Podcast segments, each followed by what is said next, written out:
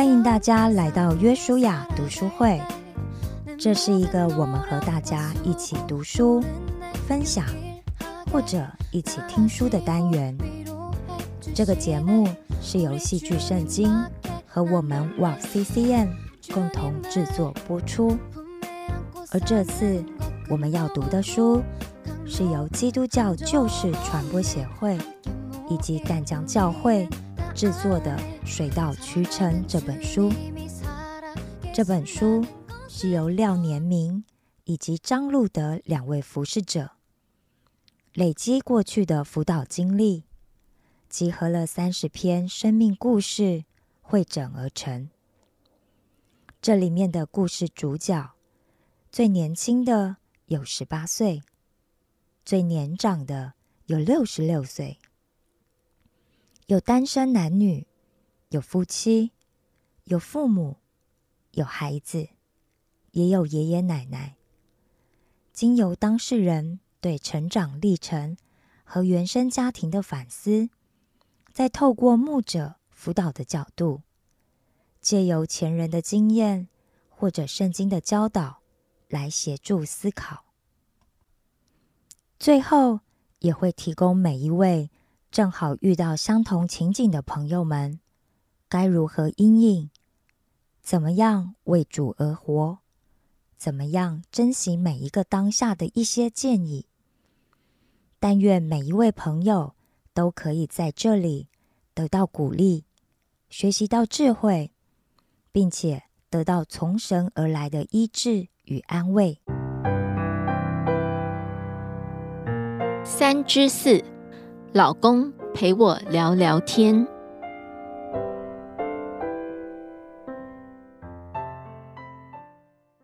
跟先生常因为同一件事争吵，要他早点进房间睡觉，跟我聊天。吵的过程常是互相指责、翻旧账，扯进更多可以吵的事情。结果都是模糊原来事件的焦点，用语也都是负面的话。你总是，你永远，让先生常常气的说：“反正我就是一无是处，在你面前没有一点价值。”或是说：“我有一些问题，那你呢？你都没有问题吗？”当然，吵完都是不欢而散，不仅没有解决问题，还更嫌恶彼此。让我更生气的是，最后他会下结论：“我就是不会啊，那你教我要怎么做？”而我会想：“你不要改就算了，还要我去教你？”吵完之后，会有一两次他可能会改一下，但时间一久又固态复萌，直到下一次忍受不了了的时候，我们又会再为同样一件事情争吵。我一直都觉得整个事件是先生的错，他要负责。但是上了生命会谈课程之后，我学习到婚姻是自己的责任。于是我开始去审视自身的问题，发现我有受害者心态，常把错都归给对方，都是对方的错，好像自己都不用负责。这个时候，我开始问自己：我有做些什么事来改变现状吗？在课程中还听到，我们都在为自己的需求而吵，还互相坚持不让，真的是一针见血的指出我的问题。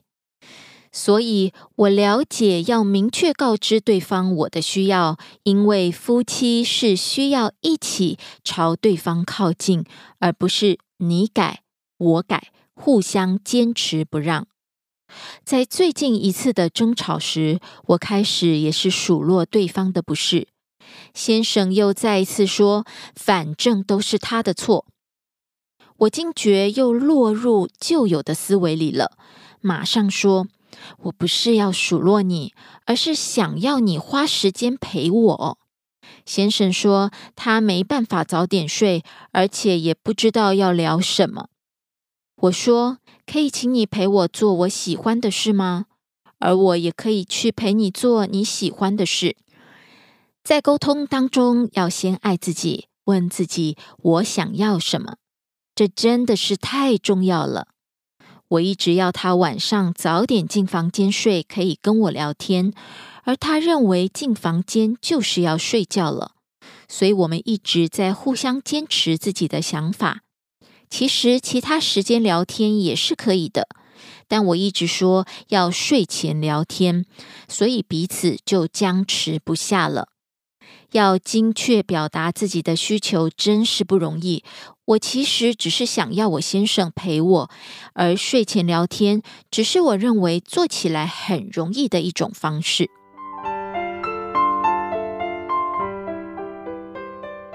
绵明老师、路德老师回应：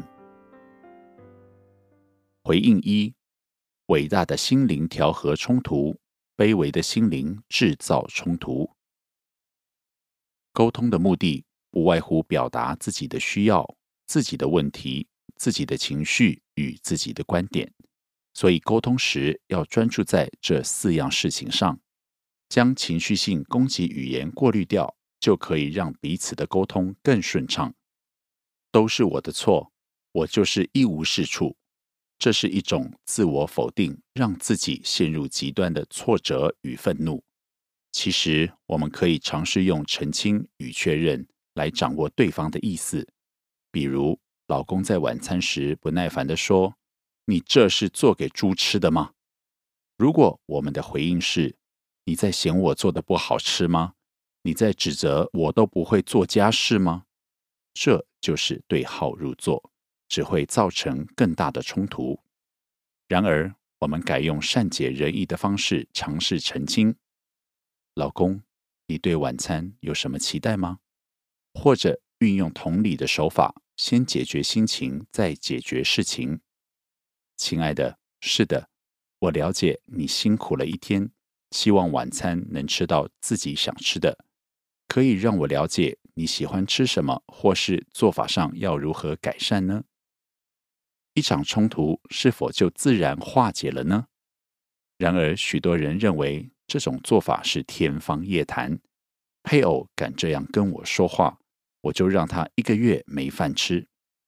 我听过最激烈的表达是：我会将菜倒在他头上。如果你将自己从这场冲突抽离，你会发现自己不知不觉成了情绪的奴隶。对方生气，我就跟着生气；对方笑，我就跟着笑。我把自己的人生与幸福全交给了情绪，主要原因是因为过去累积太多负面的情绪在我们的杏仁核。唯有走出过去负面情绪记忆，成为新造的人，我们才能成为自己生命真正的主人。这些负面情绪记忆不可能凭空消失。有个故事非常发人深省。有个为负面情绪所苦恼的人询问拉比：“我如何让这些负面情绪从脑袋消失呢？”拉比要他拿一个杯子装满墨水，接着问他如何让墨水消去呢？此人无奈的摇头，表示不知。他只知道这杯墨水沾到手，手就脏了；沾到衣服，衣服就脏了。拉比笑着告诉他：“你要不要试着？”把这杯水倒进大壶呢？当他把这杯水倒进澄清湖，这杯墨水缓缓的消散无踪。这则故事给我们很深刻的启示：喜乐的心乃是良药。大量的喜乐会冲淡我们过去不愉快的记忆，让我们感觉这个环境是安全的，我是值得被爱的。喜乐是一切道德的根源。一个喜乐的人会制造出一堆喜乐的人，一个不快乐的人会制造出一堆不快乐的人。如何在顺境与逆境中常保喜乐的心呢？是我们一生所要学习的课题。回应二：有真实的沟通，才有真实的爱。沟通中有三种模糊需要被澄清确认。第一，动词的模糊。你在指责我，这就是动词的模糊。你可以尝试澄清哪一句话让你觉得被指责呢？以后就少说那句话。第二，期待的模糊。我期待你说话要尊重我。这就是期待的模糊。你可以尝试澄清，你希望我怎么说，你会觉得被尊重呢？当你越了解他的期待，你就越清楚如何去满足他。第三，感受的模糊。七早八早叫我睡觉，我会很困扰。这是感受的模糊。你可以尝试澄清，七早八早要你睡觉会有什么样的困扰呢？当你越了解他的感受，就越能够去同理他的困扰。回应三：We care each other, we create together。这句话的意思就是，我们关心彼此的问题，共同解决。原则式协调是一个非常实用的冲突协调工具。就是我们要跳出冲突点，在背后的需求中找到双赢的对策。首先，我们要了解需求与要求的不同。我肚子好饿，我想吃东西，这是需求。我要吃包子，就是要求。冲突通常始于要求的不一致，一个说 yes，一个说 no，一个说黑，一个说白。例如 K 女士的案例。她要老公早点睡，老公则不想太早睡，于是他们产生了冲突。其实她真正的需求是老公陪她聊聊天，老公可能没有早睡的习惯，还想玩玩电脑放松一下。其实他们可以想个办法满足彼此的需要。老公可以先陪陪老婆聊聊天，等老婆想睡了再去玩自己想玩的，如此可以皆大欢喜，有一个双赢的结局。不过，就婚姻协谈多年的经验，他们的需求可能需要被深入澄清。老公真实的需求可能是游戏玩到一半不想下线。如果是这样，他们就需要利用吃完饭的时间先聊天。老婆的需要有可能是希望被抱抱，因为有些配偶有亲密肢体接触比较高的需求，抱抱对他而言是被接纳、被爱的感受。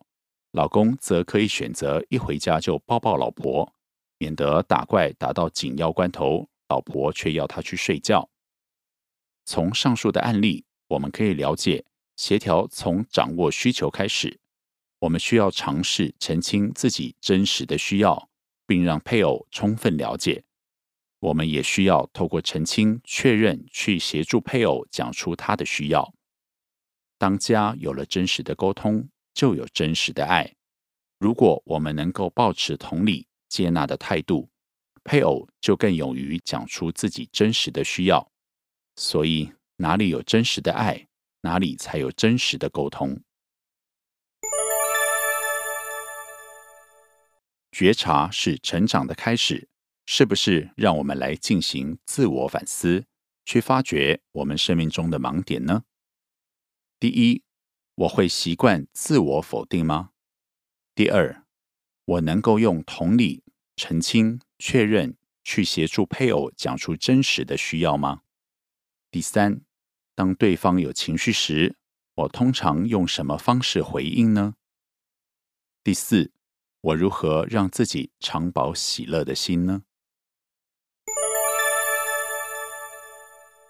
唯有实践才能带来改变。我们要不要来尝试做个练习，与所爱的人很专注的聊一聊？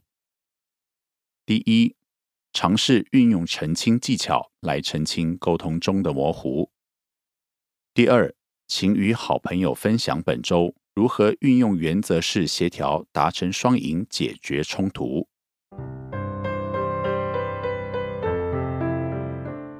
本节目由旧式传播协会。淡江教会共同制作。